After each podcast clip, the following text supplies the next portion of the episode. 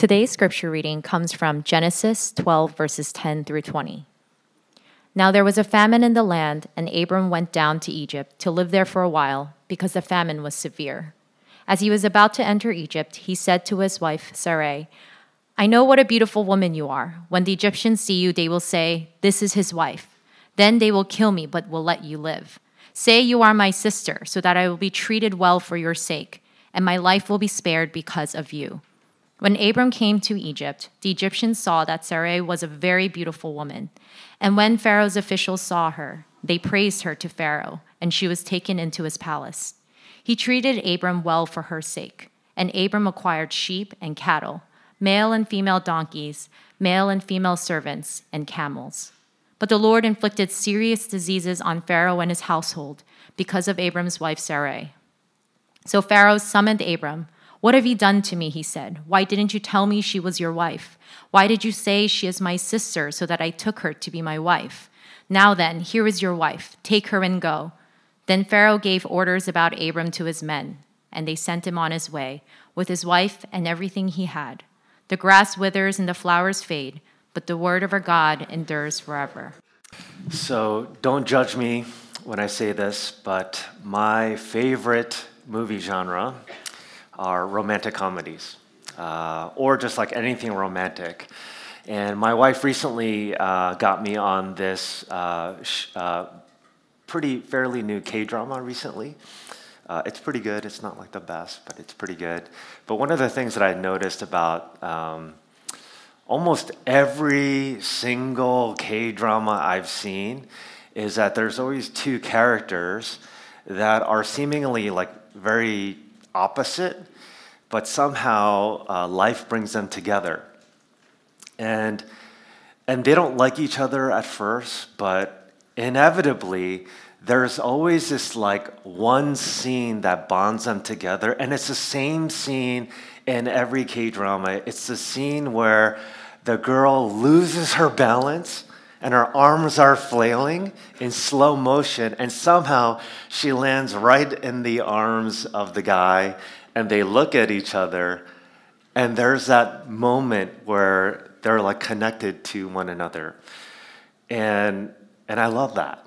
I love those moments because it like just yanks on your heartstrings. But when you watch enough of this stuff, there's a tendency to think of love, romance, dating, being engaged, marriage in a certain kind of way, uh, to a certain extent, in a distorted way. Uh, I'll never forget this, but Pastor Gene's very first sermon he ever preached in seminary, it was in our preaching class, uh, over 20 years ago, was called What Your K Dramas Are Not Telling You About Love. And he's right. Uh, when we watch a lot of Hollywood dramas and shows and K dramas, we have a very distorted picture of what love can look like. And on the one hand, dating and being in love and being married are beautiful things. But at times, it can be a very ugly thing too, which you also have to know. In fact, I would go as far as to say there is no other human relationship, not even the relationship you have with mom and dad or you have with your brothers and sisters, there is no other human relationship that can bring the darkest side out of you like marriage.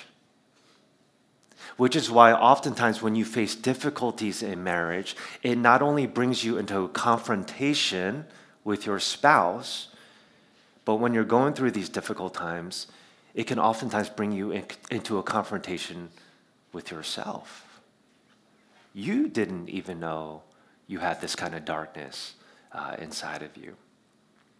And so today I want to talk about healing the hurt in our marriages. And the way that we do that is not by having a me centered mindset, but by having a you centered mindset. And the reason why I want to talk about healing the hurt in our marriages is for three reasons. Number one, we marry, I mean, Pastor David married someone yesterday. we marry probably close to 15 people a year. Uh, I'm doing another wedding next month. And so there are a lot of people that are getting married in our church, and we want your marriages not to just barely survive, but we really do want it to thrive. Okay? 1A, so not the second point, but 1A to that is there are also a lot of you that are married. And it isn't lost sight of me that not all of our marriages are in the best condition right now. I know that. And what we want for your hurting marriages is also to be in a place where you, you experience healing, a lot more healing than hurting. Okay? Second reason why I want to talk about this is it isn't lost on me either that most of our church is single. Okay, so you might be thinking, well, this is great for those that are married, but this is completely irrelevant for me. And I would say, not so fast, because I do know that a lot of you do want to get married one day. And preparation for marriage does not begin when you're engaged or when you're married. Preparation for marriage begins today. You bring your whole self into marriage. You bring your past, all the baggage there is, you bring your present, and you bring your future self into your marriage. You bring your family of origin into your marriage. You bring all your past experiences into your marriage. Preparation for marriage begins today, not later on when you do get married. And I also want you to, as you think about marriage, not to have a distorted view of marriage, but to have a proper expectation of what marriage is like. Oftentimes we think singleness is hell, uh, marriage is heaven. But I can tell you that sometimes the loneliness that you experience in, as a single pales in comparison to the, to the loneliness that sometimes married couples experience. It pales in comparison to the broken marriages and the loneliness that you can feel when you're married because you're not supposed to feel lonely when you're married. So, why am I feeling so lonely and isolated? So, I want you to have a proper perspective on what marriage is like. It's not easy. Thirdly, the reason why I want to talk about this is because we've been doing a series on Genesis the past few months, actually. And we're now shifting from Noah to Abraham. And so, in God's providence, He has led us up to this point. And so, that's also why we're looking at uh, marriage. And when you think about the Bible, particularly if you've never read it before, I want you to think about the Bible like a glass house, like John Wick's house. Okay? When you think about a glass house, you can see everything, all the characters inside that house. The Bible, in many ways, is like a glass house, and we can see into the lives of the characters in this class house. And today, we're going to see into the lives and the marriage specifically of Abram and Sarai. And sorry if I butcher their names because later on their names do change to Abraham and Sarah, so I might go back and forth on this, but right now they're Abram and Sarai, and we get a sneak peek of what their broken marriage looks like. So take a look with me at verse 10, where it says this Now there was a famine in the land, and Abram went down to Egypt to live there for a while because the famine was severe. Now, over the past nine years of our church's history, we've had the privilege of actually having a good amount of North Korean defectors and refugees who have become friends of our church.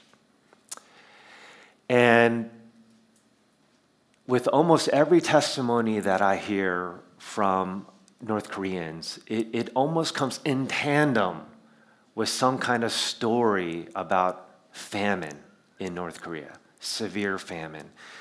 Abram and Sarai are experiencing not just famine, but a severe famine.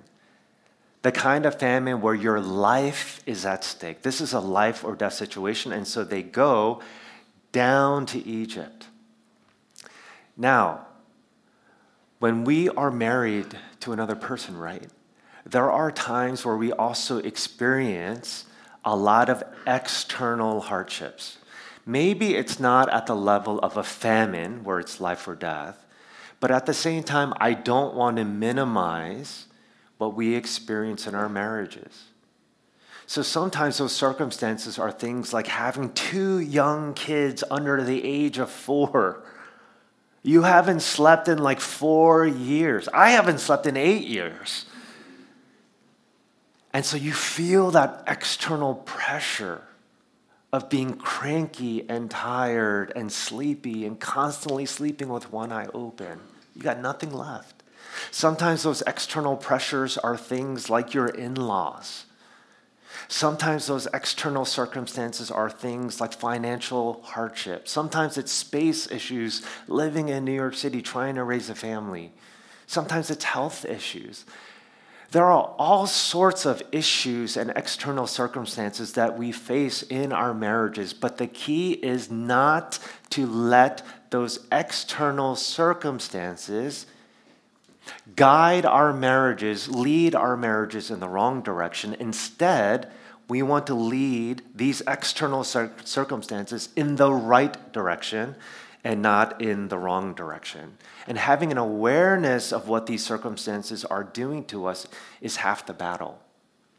For Abram and Sarah, they were letting this famine lead their marriage in the wrong direction, not the right. And so we read in verse 11 to 13 as he was about, that is Abram, about to enter Egypt, he said to his wife Sarai, I know what a beautiful woman you are.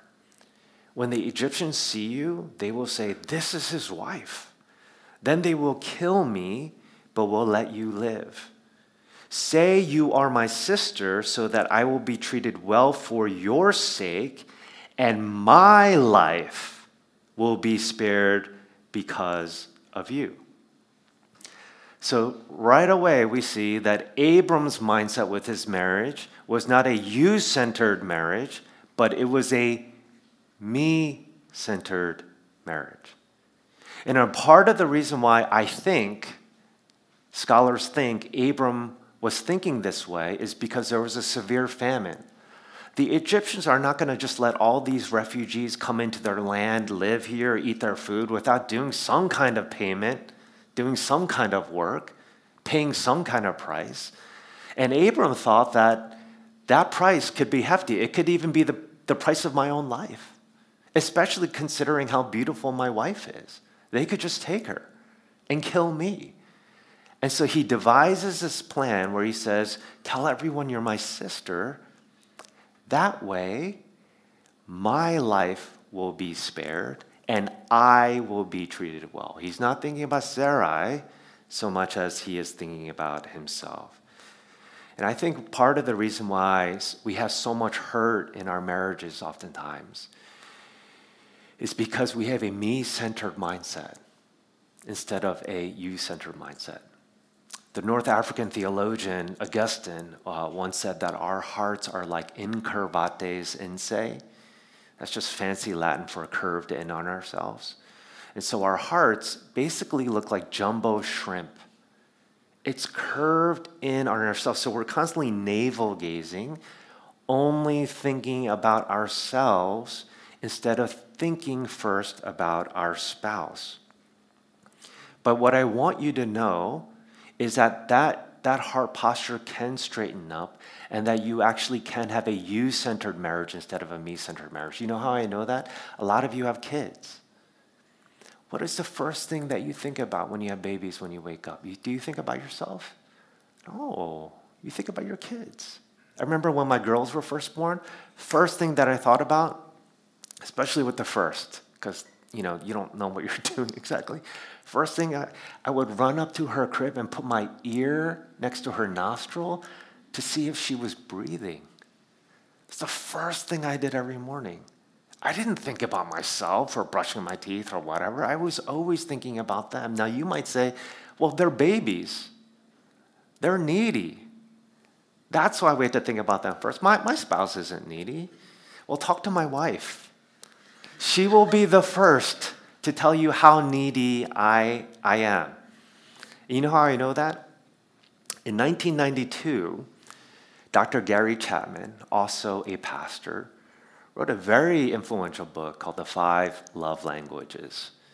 This book has sold over 20 million copies. It is forever, every single year, on uh, a New York Times bestseller. And in his book, The Five Love Languages, there's a, there's a chart up here. He talks about five things. He talks about acts of service, quality time, words of affirmation, receiving gifts, physical touch. These are all ways that we express our love, but these are also ways that we experience love. Okay? So as you think about these five things, so acts of service are like, you know, doing the dishes, like serving your spouse, um, not, you know, making them do all the work, but pitching in. Quality time, right? Spending time with them more than on your phone. So quality time, words of affirmation, acknowledging them, affirming them, not just critiquing them, criticizing them all the time. Receiving gifts, uh, physical touch. Uh, and that's not just sex, but it's holding hands, it's hugging, all that stuff. Uh, and so those are the five love languages. And so as you think about your spouse, what do you think their love language is? Now, Hannah has the burden of being married to someone that has all five uh, that I need every single day. But as you think about your spouse, what is their love language? And the reason why this is so important is because try talking to another person that doesn't speak English. Are you going to be able to communicate with them? No, because you don't share a, you don't know their language. And so here, this is where it's really important to know what your spouse's language is and to express that love to them so that they feel loved. Not, not the way that you feel loved, but the way that they feel loved. And once you know what that love language is, double down on that every single day. If you brush your teeth once, do you think you're going to have fresh breath for the rest of your life? Of course not. Why would it be any different with love?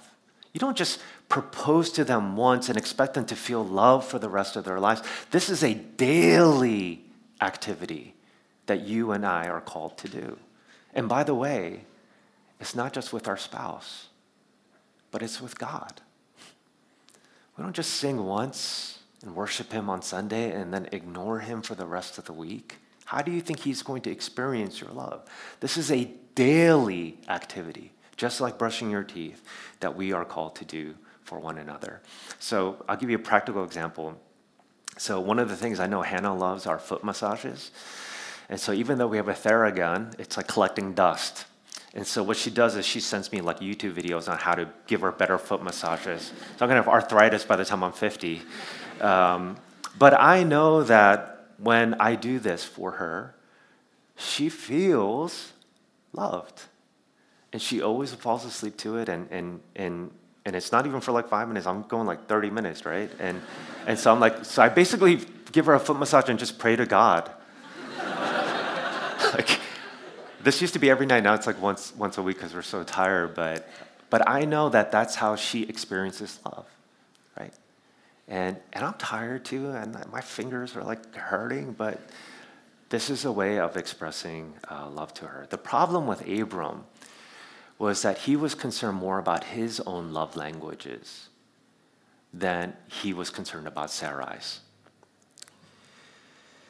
And so this is where husbands, uh, it's not just enough to love our wives more, but it's equally important, if not more important, to love ourselves less. Abram loved himself more than his wife, which is why he mortgaged her off. And wives, I would say, it's not enough just to love your husbands more, but you also have to love yourself less. And this is where Abram failed. He was not a good husband because he, he had a me centered view of marriage. You know, the, you know what's so fascinating about the word husband is that it comes from two words house band, rubber band. What does a rubber band do? It, it tightens something, it secures something, it encircles something. And he was not being a good house band for Sarai. And so, since we're talking about a husband here, husband, how, husbands, how, how good of a house band have you been recently? Or does your wife feel like she is on her own on a desert island by herself? What would your spouse say about what you're doing right now? And yet, at the same time, I do want to show all of us grace. I want to show Abram and Sarai grace because to put this story into context, when I think about their marriage, and I don't know for sure, but it's very possible by this point in their life, they have been married for like 50 or 60 years by this point. Now, when you're dating, engaged, and newly married, you're still on your best behavior. But give it some time. And that best behavior, it quickly diminishes, and your true self now comes out. Okay? And all of a sudden, because you're a lot more comfortable now, you're not on your best behavior, and now you're a little bit more curt with your words. You're a little bit more impatient. You might not roll your eyes, but you're, you're kind of doing it inside. You become a little bit more like distant, and you kind of want your spouse to feel that distance as a form of punishment to them. Okay? We get a little bit more bitter uh, faster. And it is during these times where you fall in and out of love, you have to remember that it's not just your love that sustains your marriage, but it's also your vows that sustain your marriage. Now, this is so antithetical to the sexual revolution where it is a me centered approach, a consumer minded commodity driven approach where how can I get my needs met? But when we think about what a vow is, it's not just thinking about what we're gaining out of it, but it's a promise that we are making to the other person. You know what a vow is? Have you ever gone bowling with kids or people that don't know how to bowl? And they put these bumpers in the gutters so that the ball doesn't go to the left or to the right. Your vows are like these bumpers when you go bowling, and it prevents your marriage, this ball, from guttering. So it's not just your love that sustains your vows, uh, your marriage, it's your vows that sustain your marriage as well. And so take a look with me at verse 14 and 16, where it says, When Abram came to Egypt, the Egyptians saw that Sarai was a very beautiful woman. And when Pharaoh's officials saw her, they praised her to Pharaoh and she was taken into his palace. He treated Abram well for her sake, and Abram acquired sheep and cattle, male and female donkeys, male and female servants, and camels. So, whenever I officiate a, a wedding, I try to remind the couple of their vows, the vows that they are about to make because when they say I do, they say I do to some pretty audacious things like in sickness and in health, in joy and in sorrow, in plenty and in want. And so I usually ask the couple, well, what if your marriage is characterized not by health, but more by sickness? You're going to call it quits? What if your marriage is characterized more by sorrow and not joy? You gonna call it quits? What if it's characterized by wanting more out of life? More well style furniture, better cars, bigger apartments, but and you don't have plenty, but you just want, want, want. And your spouse is not providing for you, then what are you gonna do? Are You gonna balance? And inevitably, like whenever people experience the other side of their vows, they say things like, Well, I didn't expect that it was gonna be this way. And a part of that is because we have such a distorted picture, again, of what marriage can oftentimes be like. But when you make these vows to your spouse, these are not 24 hour vows. These are not present vows. But these are future oriented vows that you are making through thick and through thin. Now, think about what Abram and Sarai are going through. They are experiencing not just a famine, but a severe famine. They are probably experiencing sickness because they haven't eaten. They are probably experiencing sorrow instead of joy because they're hungry and they're traveling and nomadic. And they're experiencing wanting stuff, food and water, instead of having plenty of things in their life. But instead of remembering the vows that he made to his wife, Sarai. Abram mortgages his wife off so that he could have joy, so he could have health, so he could have plenty in life. Now, anyone can do these things when things are going well, but it's a lot harder to remember your vows uh, when things are going rough. But we have to remember that the vows that we make have to mean something. There are covenants and promises that we are making to another person. Tim Keller, in his book, The Meaning of Marriage, which I recommend to you, writes this In any relationship, there will be frightening spells in which your feelings of love dry up. And when that happens, you must remember that the essence of marriage is that it is a covenant, a commitment, a promise of future love. So, what do you do? You do the acts of love despite your lack of feeling. You may not feel tender, sympathetic, and eager to please, but in your actions, you must be tender, understanding, forgiving, and helpful. And if you do that, as time goes on, you will not only get through the dry spells, but they will become less frequent and deep, and you will become more constant in your feelings. This is what can happen if you decide to love. Love is not just a noun, it's a verb. Okay? Now, if you wait to feel lovingly before you act lovingly, you might never act lovingly. But if you act lovingly, even though you don't feel lovingly, a lot of the times those feelings come behind those actions because love is not just a noun, it's a verb. It is something that we are called to do. But Abram forgot his vows that he made to Sarai but he not only forgot the vows that he made to his wife, he forgot the vows that God also made to him. So just earlier, before they go down to, to Egypt, God makes a covenant, a vow with Abram, and he writes this in Genesis 12, 1 to 2. The Lord had said to Abram, Go from your country, your people, and your father's household to the land I will show you. I will make you into a great nation, and I will bless you. I will make your name great, and you will be a blessing. Here, God promises Abram two things land, and he promises him a big family tree. And up to this point, they are barren. But he promises him a long genealogy. And what's really fascinating is if you were here last week as we talked about the Tower of Babel, where all the people are like, I will make a name for myself. Look at what God says to Abram I will make you into a great nation, I will bless you, and I will make your name great. But Abram not only forgot the vows he made to his wife, he forgot the vows that God had made to him. And you know why this is so important? The reason why Abram forgot the promise that God made to him was because he was not spiritually in a healthy place. That's why he forgot.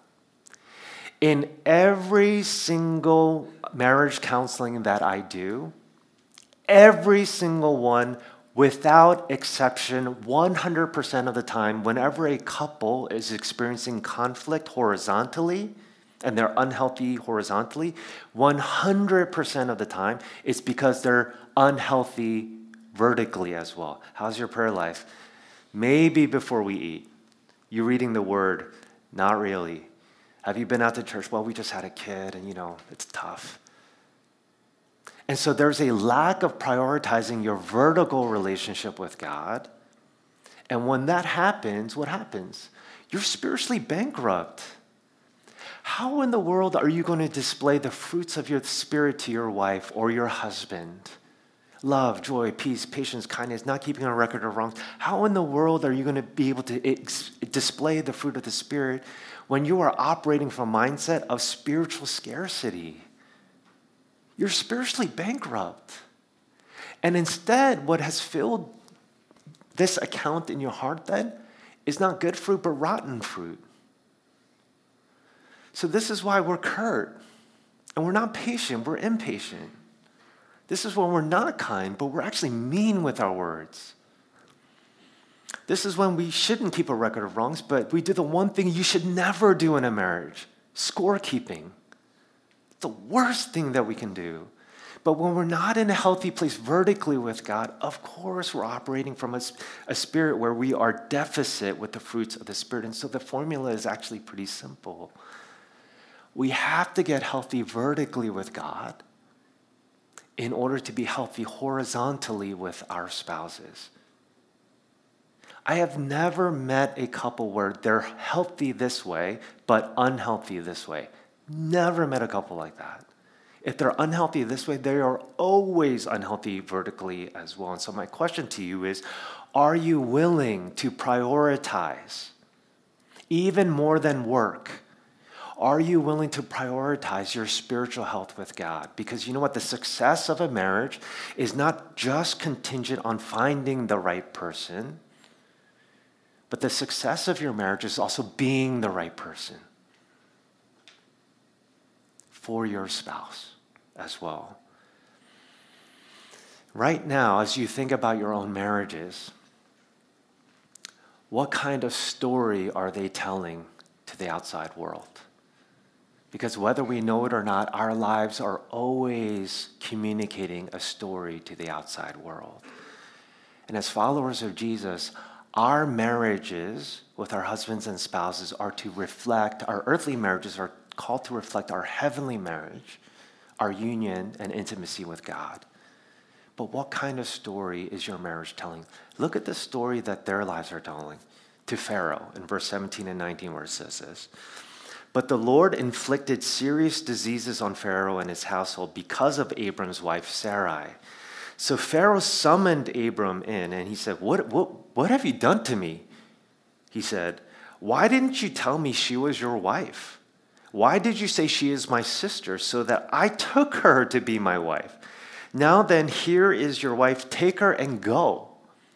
Now, what's so interesting here is that Pharaoh is, is not a Christian.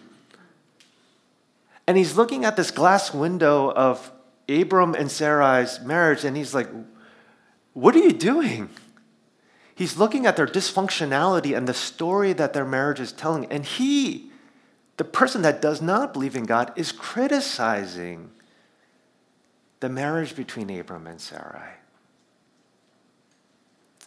What kind of story are your marriages telling right now? What kind of condition are they in? And if you're here and you're thinking, it's not good, like we are not in a good place. I'm trying and I don't know what to do. We've, I don't know what to do. And you might feel frustrated and alone. And I want you to know if that is how you feel, it is okay. Because nothing is beyond redemption. Nothing, nothing is beyond grace. Nothing is beyond rescue. We do believe in a miraculous God, a great God. And last I checked, God Himself is in the longest, most dysfunctional, adulterous marriage in history because he is married to you and to me. Over and over again, whether it's stories like Hosea and Gomer, where he marries a prostitute, or the prophet Isaiah calls us harlots or whores, over and over again, scripture portrays us as the unfaithful bride. Well, we are not the kind of spouses that we ought to be by God the Father. But what does he do? He leans into the covenant that he made actually with Abram and the vows that he made to us. And he is faithful to us even when we are unfaithful to him. And whereas Abram sacrificed his wife to spare his own, what do we read in Romans 8:32?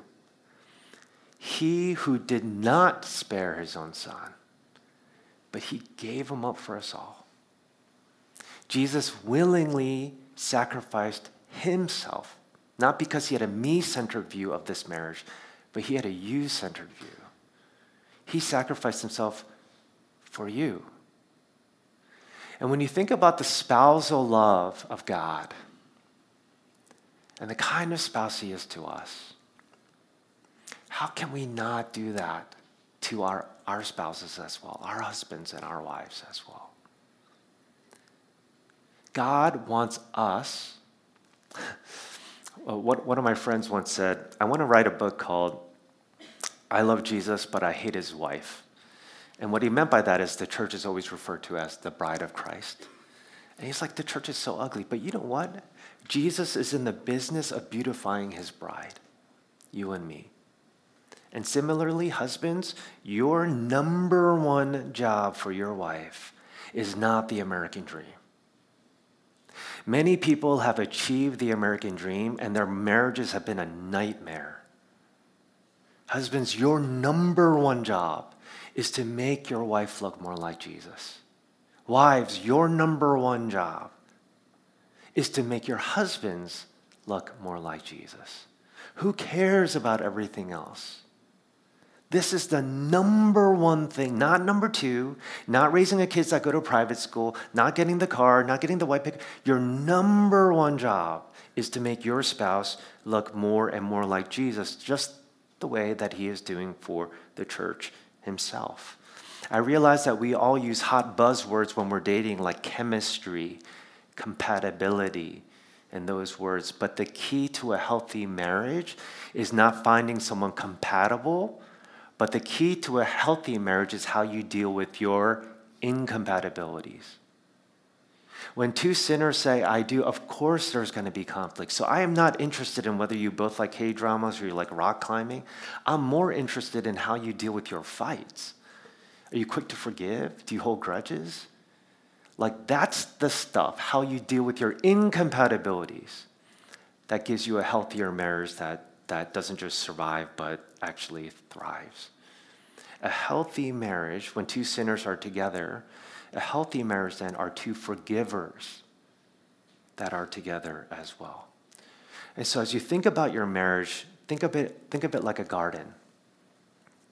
Um, you, so I, I, have this plant. J- Jason's here somewhere on my left. Um, Jason gave me this big plant and it has to be watered um, every week and a half, two weeks. It's it's turned into like a jungle now. So, but he was like, he he was like, you have to put it in the bathtub, eh, so it's like really really soaked, and then it can drain. So like every two weeks, I like I'm doing a CrossFit competition where I'm like lugging this plant into the bathtub so it can be watered. But the reason why I do this is because if I ignore this plant, I even put on my GCal before I travel just so I don't forget and it dies. But if I forget to water this plant, it's gonna die. What if we treated our marriages like a garden so that foxes don't come in like temptations, so that weeds don't grow up, but we pay attention to our garden? We water it, we tend to it. We, we don't just do it once, but we tend to it every single day. And sometimes that looks like not just assessing what we look like, but what our spouse looks like sometimes. But we just miss it. And I'll close with this quote from Melissa Edgington. It's long, but stay with me. She writes this, and then it hit me what has romanced me this year isn't flowers or nights out or even the beautiful diamond ring that my husband splurged on at Christmas, although I am never one to discourage or turn down diamonds. What has made me feel cared for this year is something that goes much deeper than gifts. The truth is that while I was searching for some grand romantic gesture, I realized that one reason that I'm truly happy and feel loved and adored by my husband is that I decided years ago to try not to miss what's right in front of me every day. Like the way he reaches over and grabs my hand when he's driving, the way that he saves the last of the whipped cream for me, or the way he picks up my favorite drink when he's at the grocery store, the way he holds me close at night and makes me laugh even though I'm half asleep, the way he always asks if I'm getting sick when I clear my throat the way he tells me that things aren't as fun when I'm not there, or the way he overlooks it when I snap at him for no reason. Those are a few of the little things that actually end up being big things in the end. And that doesn't even include all of the other ways that he loves me, like working hard for our family, pointing me to Christ every day, adoring our kids, trying to keep his mind and his heart pure, spurring me on to follow my dreams, helping me see my own gifts from God. Someday, when I'm sitting in a rocking chair looking back over our life together, it won't be the big trips or the diamond rings that I remember most. It'll be all the little things, the small gestures that He makes every day to communicate how much He loves me. If you're searching for romance in your marriage, chances are you're ignoring the most romantic things about your life. Stop and think about it. And appreciate all of the little ways that you are being romanced every day. I promise it'll make marriage more fun and meaningful if you do. Be grateful for what you have and stop pining for a version of marriage that Hollywood or K dramas dreamed up. Let's pray.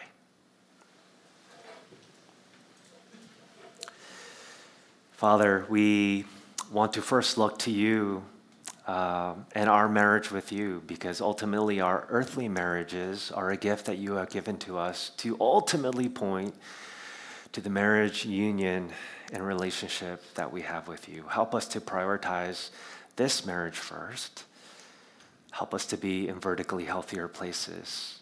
Help us to have the approach in all of our relationships, not just marriage, where we not have a me centered mindset, but a you centered mindset, just as Jesus had for us. In your name I pray. Amen.